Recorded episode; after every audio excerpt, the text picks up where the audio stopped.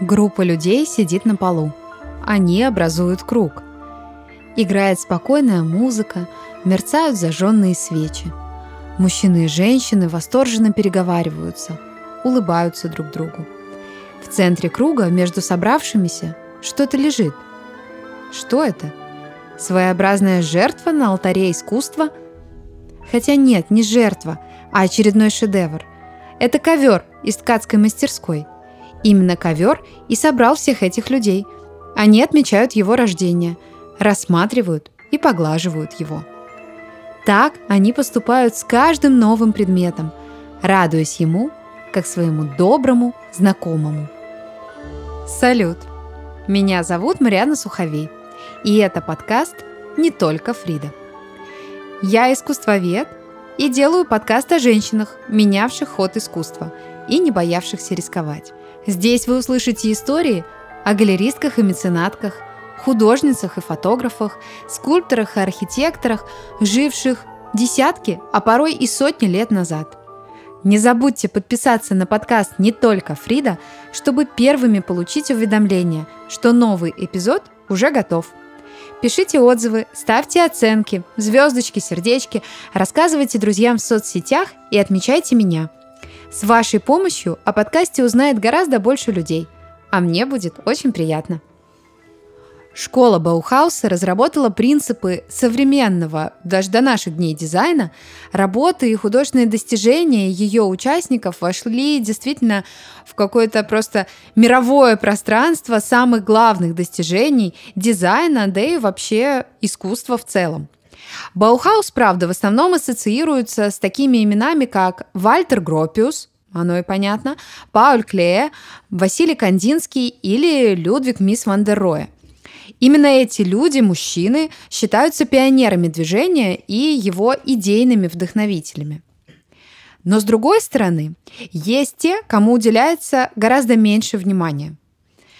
Это великие женщины Баухауса, которые своей решимостью, своим талантом, своим новым видением мира действительно повлияли на ход истории дизайна и истории искусства.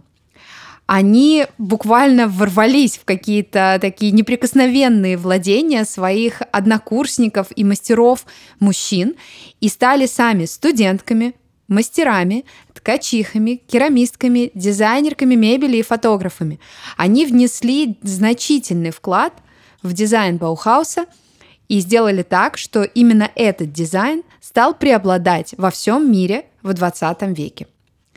Этим выпуском я хочу отметить достижения женщин Баухауса во всех областях дизайна и представить жизнь и творчество избранных художниц в таких своеобразных портретах. Сегодня портрет будет всего один, но эта история продолжится. История живописи, скульптуры, архитектуры фотографии, ремесел и дизайна в первой трети 20 века это также история становления женщин в искусстве. Мне кажется, эта мысль уже давно стала понятной. Но в XIX веке женщины в немецкоговорящих странах, за вообще некоторыми исключениями, не имели доступа в художественные академии. Они могли брать только художественные частные уроки и должны были платить за уроки при этом больше, чем их э, современники-мужчины. В конце XIX века мест для обучения женщин в школах искусств и ремесел, э, такие существовали, становилось все больше, чем в академиях. То есть частные э, какие-то институции имели гораздо больше возможностей для обучения, нежели э, официальные, канонические, традиционные места. И это имело вот такая школьная история, имела, конечно, в основном прагматичные причины. Так как экономика развивалась и на подъеме были те самые искусства и ремесла, нужны были новые рабочие, которые смогли бы этим заниматься. И вот такими рабочими становились женщины. Кроме того, а, рост спрос борцов, а, точнее, наверное, женщин-борцов за права женщин и ассоциации на школьное и профессиональное обучение для этих самых женщин. И вот тут открылась такая волшебная дверь для женщин, и они смогли действительно обучаться – но при этом а, термин был исключительно мастер и мастерство. А термин мастерица начали использовать а, не столько в его реальном значении, сколько в противовес вот тому самому мастеру. То есть это слово получило некоторую лимитирующую функцию и стало таким исключительно женским словом.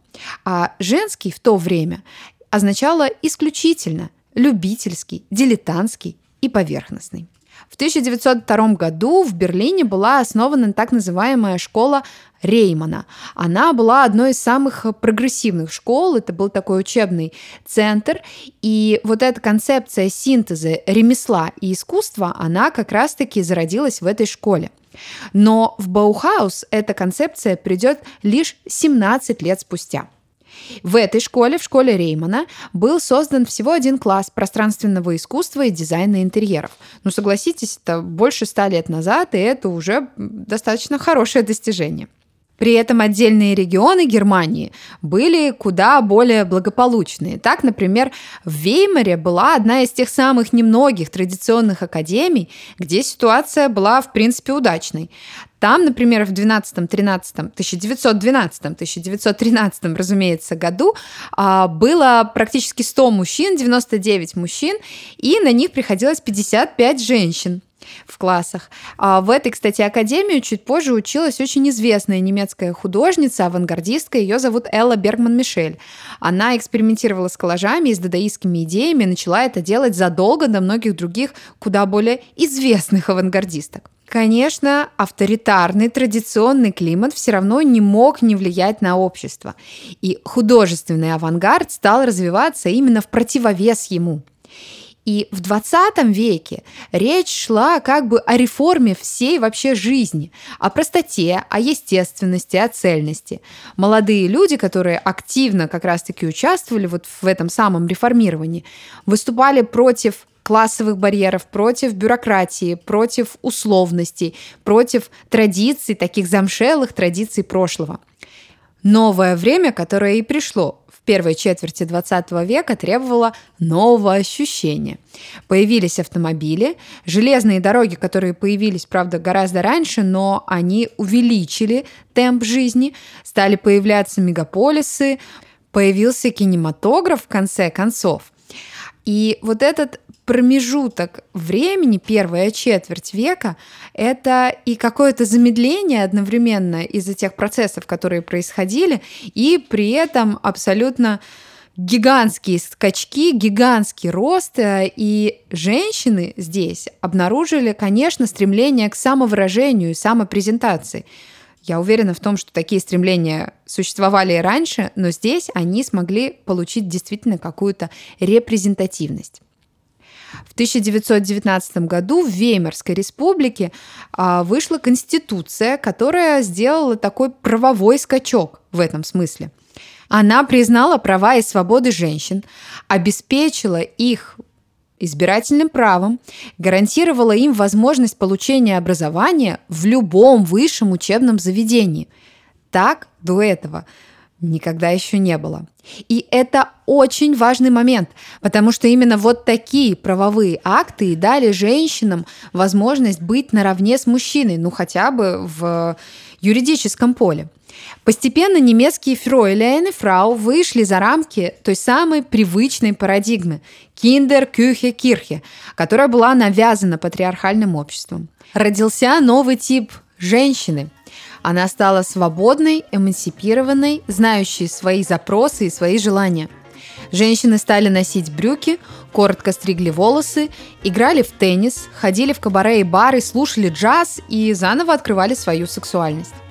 И в 1919 году в Веймаре открылось новое учебное заведение – экспериментальная школа искусств и дизайна Баухаус – Каждая персона, имеющая талант и необходимые навыки, будет принята в школу, независимо от возраста и пола. Вальтер Гропиус, Устав Баухауса. В летнем семестре 1919 года в Баухаус пришло даже больше девушек, чем юношей. Это было 84 девушки и 79 юношей, вот тех самых первых студентов. Они поступили в Баухаус, чтобы получить прочную профессию. Притом студентки, в отличие от студентов, зачастую уже имели какое-то первичное образование по ремесленной или профессиональной стезе. Несмотря на уверения Гропиуса о равенстве и его абсолюте, девушек поначалу не допускали до некоторых важных занятий. Им предлагали выбрать более женские дисциплины, такие, например, как переплетное дело, керамика, ткачество, в то время как их сокурсники-мужчины свободно изучали искусство и архитектуру. Мы абсолютно против того, чтобы давать им, то есть женщинам, архитектурное образование. Так писал Гропиус в 1921 году. Ага, за два года представления Гропиуса немножечко поменялись. А, скорее всего, это происходило все же не из-за того, что он был каким-то сексистом. Он, кстати, не особо замечен в таких делах, хотя, да, контроверсивное очень утверждение. Но, э, вероятно, это происходило потому, что вот эти самые мужчины-мастера, стали опасаться, что из-за такого неравного баланса сил Баухаус станут воспринимать исключительно как женскую институцию прикладного искусства. Им же этого, конечно, не хотелось. Только 11 студенткам удалось преодолеть негласный запрет школы на работу женщин в более сложных областях, таких как, например, металлообработка и архитектура. Нашлись те, кто выступал против правил и условностей школы. Так, например, художница Марианна Брандт стала первой женщиной, которую допустили до занятий по металлообработке. Ткачиха Отти Бергер открыла собственное ателье в Берлине и была единственным дизайнером Баухауса, получившим патент на свои текстильные образцы. Гертруда Арнт и Люсия Махоли успешно осваивали фотографию, которой в то время занимались преимущественно мужчины. А вот Анни Альберс действительно возвела создание тканей в ранг искусства. Не так давно лондонский музей Тейт Модерн посвятил ей целую выставку. Все эти художницы, которых прозвали девушками Баухауса, именно поэтому так называется вот этот самый эпизод, воплощали образ современной женщины, образованной, независимой и полной творческой энергии. Когда в 1921 году перспективная студентка Анни Вайль подала заявление на архитектурную программу, Гропиус отреагировал предельно четко. Он сказал, по нашему опыту, женщинам не стоит браться за ремесла, предполагающую работу с тяжелыми материалами, как, например, плотницкое дело и ему подобные. Именно по этой причине в Баухаусе существует женский цех, который занимается исключительно работой с текстилем. Там, где есть шерсть, найдется и женщина, ее ткущая, хотя бы за тем, чтобы скоротать время. Оскар Шлемер, руководитель мастерской рисования. И да, кстати, если студенты могли жить в одном из зданий при школе, то студенткам приходилось снимать комнаты в городе, что, конечно, было дороже и не так удобно.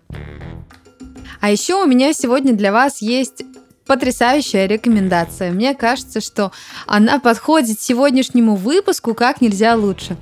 И эта рекомендация подкаст Юли Ткачук. Он называется «Зеркало Венеры». Во втором сезоне, а уже вышел второй сезон, вау, Юля, а, девушки разных необычных или нетипичных для женщин профессий рассказывают о своем жизненном и профессиональном пути, о своих победах, о поражениях, о дискриминации, да, бывает такое, о работе в условиях пандемии и о многом другом. Выпуски действительно очень живые, очень здоровские, поэтому я вам настоятельно рекомендую послушать подкаст Юли. А, там вы узнаете, что и сомелье, и режиссер, и машинист поезда все это могут оказаться женщины. Ссылку на подкаст прикрепляю в описании этого выпуска. Переходите, обязательно пишите Юле комментарии и ставьте оценки. В общем, я уверена в том, что вам обязательно понравится. Так вот, настоящей пощечиной реальности для Гропиуса и компании стало то, что именно женские ткацкие мастерские и стали самыми успешными за все 14 лет существования школы. Сегодня хочу рассказать вам об одной из женщин, работавших в этой мастерской, в таких мастерских. Ее зовут Гунта Штельцель. Так, имя непростое, нужно приготовиться. Каждый раз буду выдыхать, когда буду его произносить. Так вот, Гунта Штельцель была единственной женщиной-преподавательницей Баухауса. Именно она превратила вот эти самые непопулярные ткацкие мастерские в один из самых процветающих отделов школы, который приносил больше всего дохода и стал в хорошем смысле очень коммерческим и суперпроизводительным. Гунта родилась в Мюнхене. Она росла в семье директора школы, и, вероятно, у нее были очень прогрессивные родители. Позже она состояла даже в таком очень незаурядном объединении своеобразных хиппи своего времени.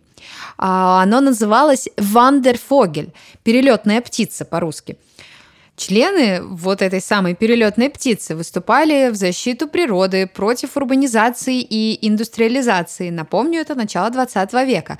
То есть все то, что, а, собственно, принесло да, какую-то протекцию женщинам, а, все же как-то оспаривалось перелетными птицами.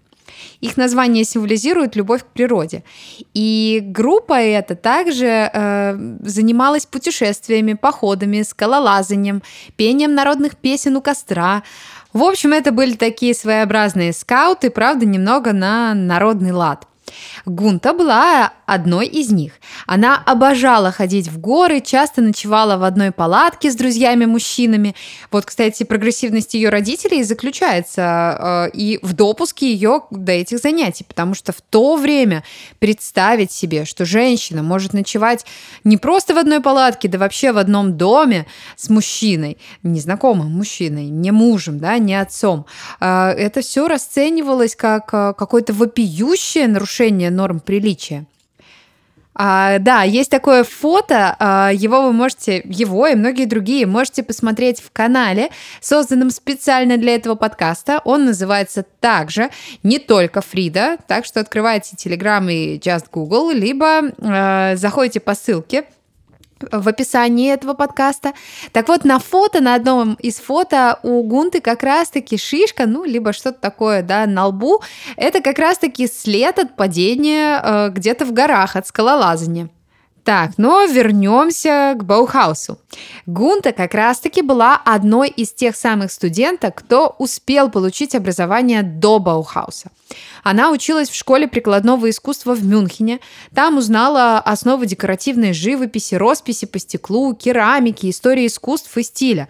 Пришла, в общем-то, в Баухаус уже очень подготовленной. В перерывах между обучением а, она была медсестрой Красного Креста в полевом госпитале, то есть пока шла Первая мировая.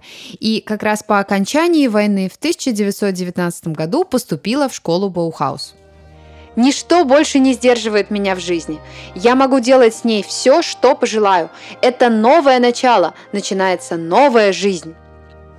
Именно так в своем дневнике, а их она вела практически всю свою жизнь, Гунта пишет о поступлении в школу Баухаус. Там в дневниках она описывает э, саму атмосферу в школе, студентов и студенток, э, мастеров, их задания. Она рассказывает, что не было где сидеть первые несколько месяцев, вот пока студенты посещали подготовительный курс, а именно так это и было задумано, что первые полгода студенты посещают подготовительный курс, потом сдают экзамен, и те, кто выдержал его с достоинством, и те, кто сами готовы продолжать обучение – будут обучаться в школе уже по-настоящему, по-взрослому. Так вот, а, Гунда вспоминает, что эти первые полгода сидеть было негде. Она была практически постоянно голодна. Но вот эта неизменно интересная жизнь в Баухаусе, она, конечно же, перекрывала все какие-то бытовые неурядицы. Гунда также вспоминает, что а, каждый раз после обеда в столовой студенты и студентки устраивали там танцы. Э, для того, чтобы заглушить вот это самое чувство голода. А, потому что даже из-за стола они все равно выходили несытыми. Пройдя подготовительный пропедевтический курс у Яханаса Итана и Пауля Клея, она поступила в ткацкую мастерскую под руководством художника Георга Мухи. Кстати, этот курс не прошел зря, потому что в ее творчестве мы впоследствии будем видеть переклички ее собственных мотивов и творчество Пауля Клея. Это акварельные мягкие цвета, натуральные красительные для ткани, которые она будет использовать, и многое-многое другое. То есть Гунта как раз-таки и стала одной из тех студенток, которых э, не допустили куда-либо, кроме ткацких мастерских, но ее это в какой-то степени устроило.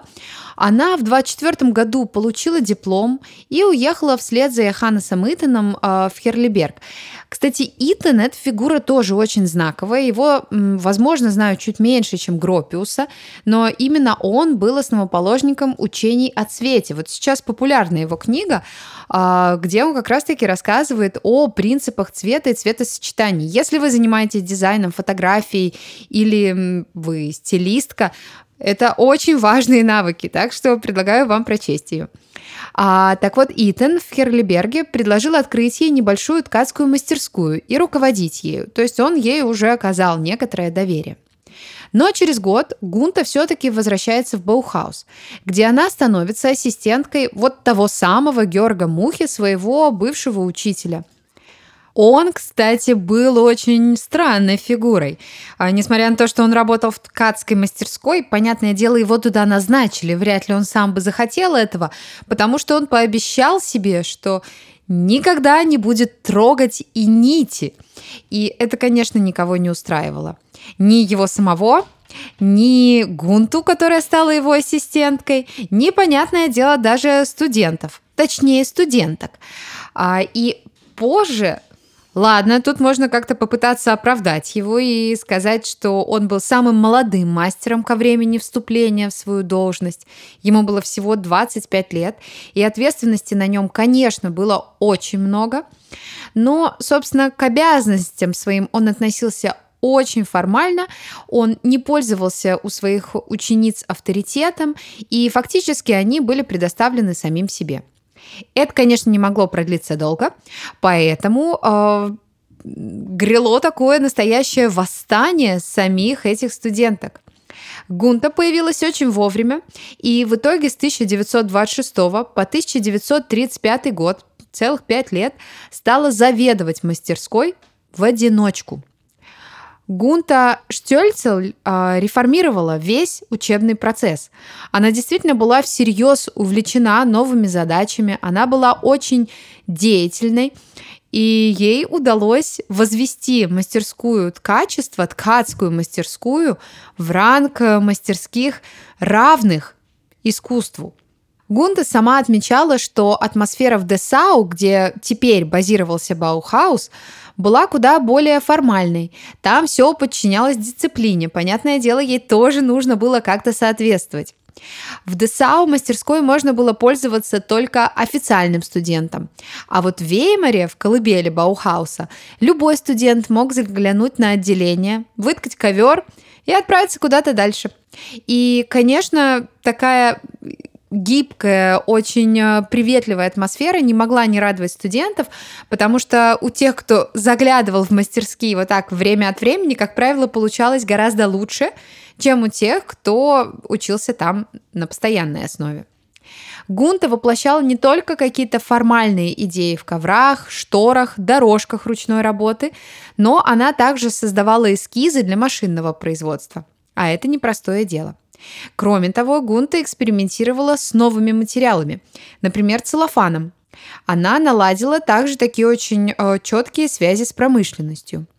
А, посмотрите на ее студенческий, правда, уже потом не студенческий билет, да, такую карточку, где Гунта сама лично рукой исправила слово «штудиренде», учащиеся, исправила его на «майстер», мастер. А, потрясающе. Девушки в сказских мастерских э, пряли, вязали, вышивали, они создавали гобелены и совершенствовались в этих техниках. Но гораздо важнее всего этого было то, что выбор материала был у них нестандартным именно с того момента, когда пришла Гунта, а формы и композиции были абстрактными – Вместе с Марселем а, они были парой некоторое время, и на базе его столярных мастерских Гунта придумала предметы мебели, которые сегодня стали культовыми. Например, стулья. Они э, представляют собой стальной или деревянный каркас, который обтянут полосками материи, ткани. И именно Гунта помогла Марселю Брюеру обить многие его предметы мебели. Помимо мебели, Гунта Штельцель создала уникальные стены ковры и драпировки – это штучные работы, то есть это действительно какой-то предмет искусства.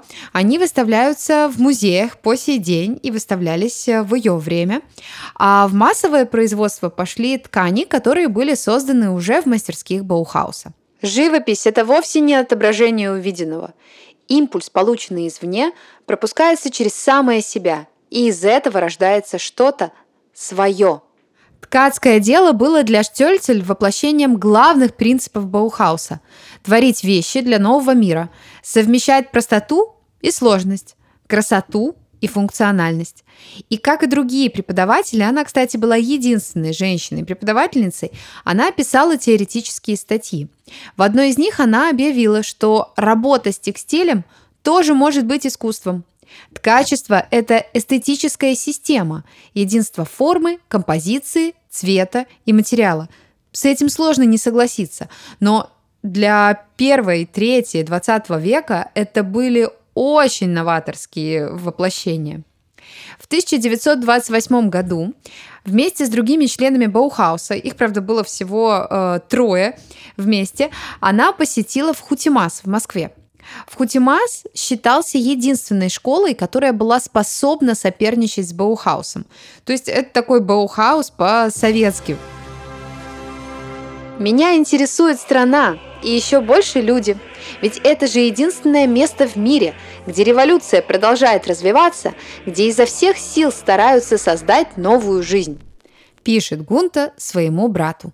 Поездка прошла плодотворно, еще и в личном плане. В Москве Гунта познакомилась с Арье Шароном, еще одним делегатом из Баухауса. Он был архитектором. Их делегатов было всего трое, и Шарон был назначен главным из-за своего околославянского происхождения. Он разговаривал на польском и на ломаном русском. «Москва – отличный город. Всегда солнце. Нас принимают лучше, чем короля Афганистана. Неужели я всего-навсего ткачиха?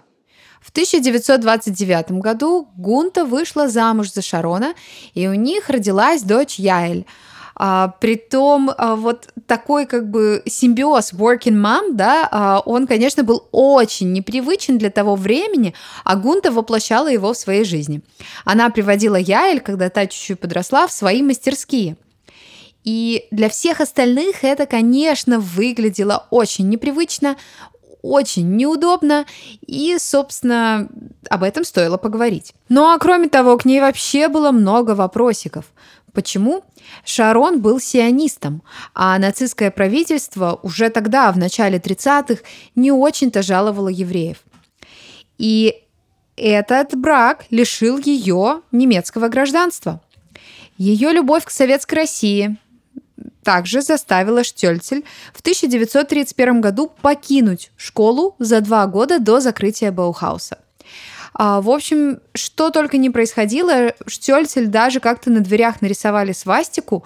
Да, тогда это еще не было таким каким-то страшным знаком, но можно было посчитать это знамением.